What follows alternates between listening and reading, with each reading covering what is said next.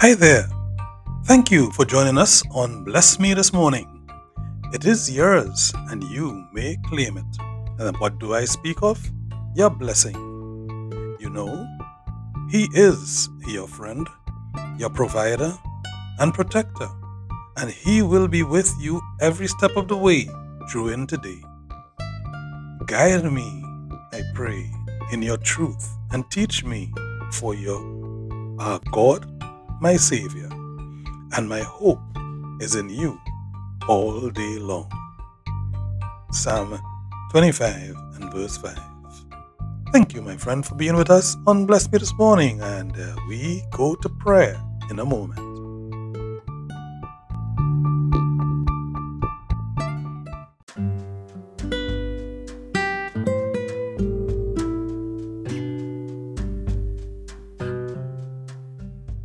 Welcome to Morning Devotion, moments of prayer, scripture reading, and reflection. Shall we begin with a prayer? Heavenly Father, I thank you. Thank you for another day, another heartbeat, another breath. I believe in you, I hope in you, I trust in you, and I love you deeply with all my heart. As I rise before you, I ask that you bless and keep me from all evil, protect me from danger. I reach out to you this morning, my God, my Lord, my Almighty Creator, my kind Savior and Redeemer. Just as your holy angels visited you at the early morning watch and sang your praises, I come now to you this hour to honor, to thank, to praise and glorify you. Bless me this morning. In Jesus' name, amen. Our scripture reading today we take from the Gospel according to Mark. It is Mark chapter four, verses one to twenty. On another occasion, Jesus began to teach by the sea. A very large crowd gathered around him so that he got into a boat on the sea and sat down. And the whole crowd was beside the sea on land. And he taught them at length in parables. And in the course of his instructions, he said to them, "Hear this. A sower went out to sow. And as he sowed, some seed fell on the path, and the birds came and ate it up. Other seed fell on rocky ground, where it had little soil. It sprang up at once because the soil was not deep. And when the sun rose, it was scorched, and it withered for lack of roots. Some seed fell among thorns, and the thorns grew up and choked it, and it produced no grain.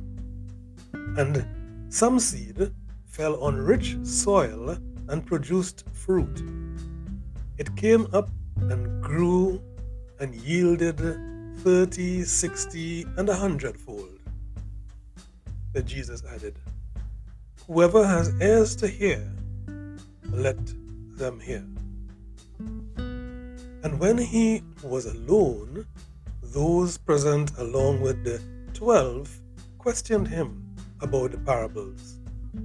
He answered them, "The mystery of the kingdom of God has been granted to you, but to those outside everything comes in parables, so that they may look and see but not perceive, and hear and listen but not understand, in order that they may not be converted and be forgiven." Jesus said to them, Do not, do you not understand this parable? Then how will you understand any of the parables? The sower sows the word. These are the ones on the path where the word is sown. And soon they hear. As soon as they hear, Satan comes at once and takes away the word sown in them. And these are the ones sown on rocky ground, who, when they hear the word, receive it at once with joy, but they have no roots. They last only for a time. Then, when tribulations or persecution comes because of the word, they quickly fall away. Those sown among thorns are another sort. They are the people who hear the word, but worldly anxiety, the lure of riches, and the craving for other things intrude and choke the word, and it bears no fruit. But those sown on rich soil are the ones who hear the word and accept it, and bear fruit thirty and sixty and a hundredfold. The Gospel of the Lord. Yes, we praise you, Lord. And so, my friend, uh, on this uh, reading, fairly long this morning, we take the reflection from a priest who later became Pope Francis. And before then, he gave these reflections on the Gospel reading we took this morning. He said, "The sower is Jesus, but patience and generosity is what he had. He spreads the word, and it is not a trap, but it is in parables so that people can understand, and the word he spoke, that they can bear fruit."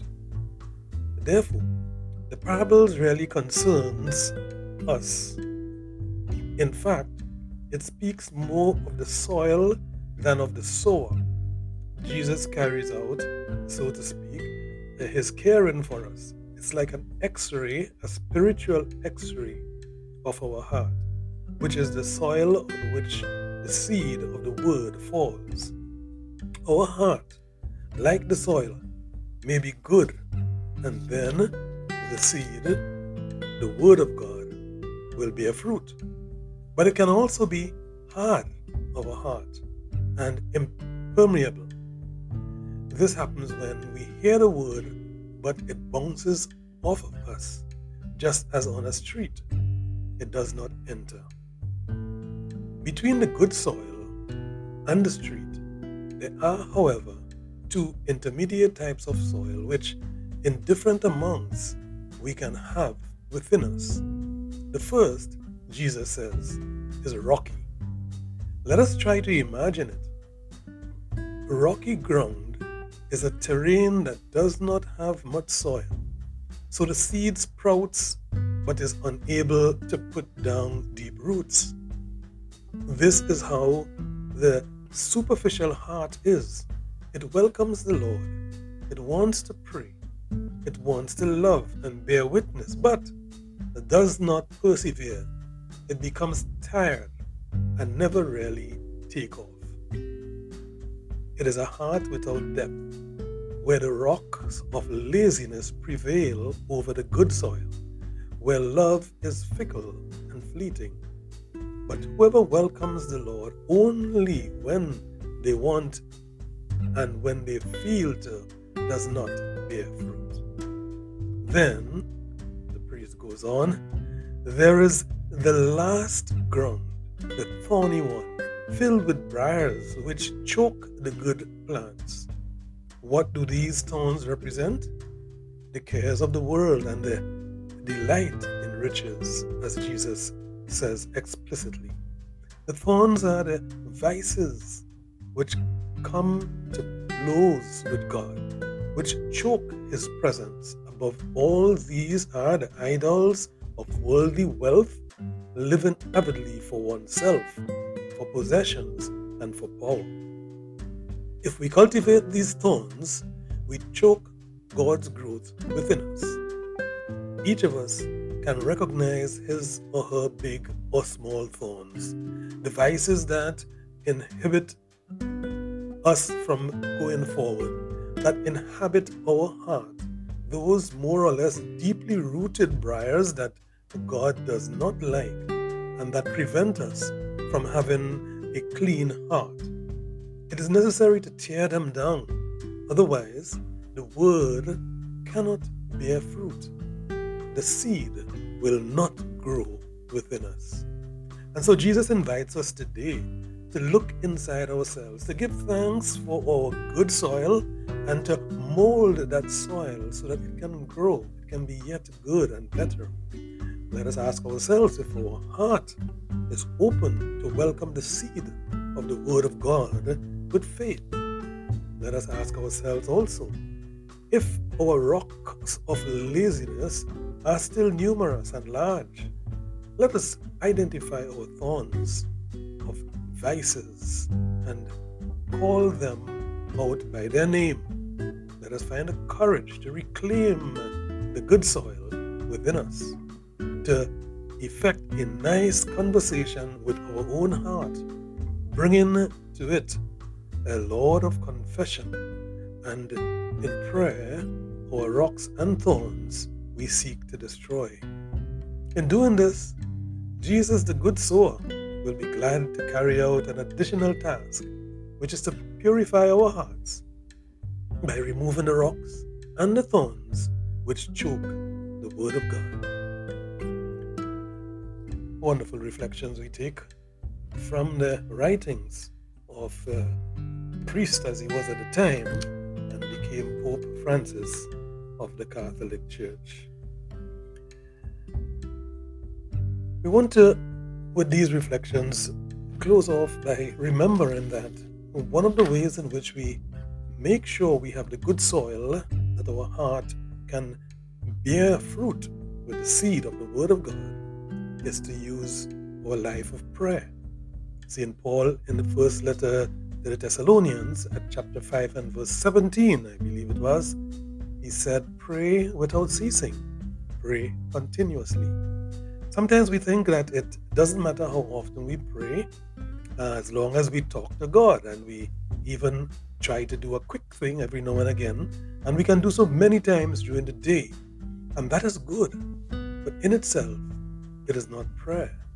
Think about, for example, whether you can build an intimate relationship by just talking to someone briefly and fleetingly every now and again during the day. No. We define some time, devise what it is we're going to say, decide on it is a time for prayer, and we spend that time conversing, list, conversing with, listening to, speaking with the Lord. That will obey First Thessalonians chapter five, verse seventeen, pray continuously. And at the same time, it would help to build our life in a way that if we can be helped with creating the soil, the fertile soil needed for the seed to grow and bear fruit in our hearts. And we take a poetic uh, reflection as well, a reflection and poem. Uh, this poem is based on the uh, verse in Isaiah chapter two, and that is number five, and also on verse nine of Psalm sixteen. If you feel you have let me down, look at each new day as a transformed beginning, fresh and beautiful, filled with hope. Your capacity to love is inexhaustible by my spirit and in no way limited. If you ever feel you've let me down, know that you can't scare me away easily, for I know your future and the vastness of your potential. Together, you and I will walk the high places of the world. We close with a prayer. Heavenly Father, we thank you, O Lord, that we can be in devotion for a few minutes this morning. We ask you to hear our prayer. We ask you to search our hearts and find the good intention. We ask you, Lord, to help us to build the fertile soil within our hearts and to keep present in our mind our need to pray consistently, pray continually, pray without ceasing, so that we be in constant presence with you. We ask you, Lord, that whatever we do today, whatever we say, that they be pleasing to you. And for a blessing on all the persons with whom we will interact today, O Lord, we ask you. In Jesus' name, we also ask you for a blessed day on ourselves. Amen.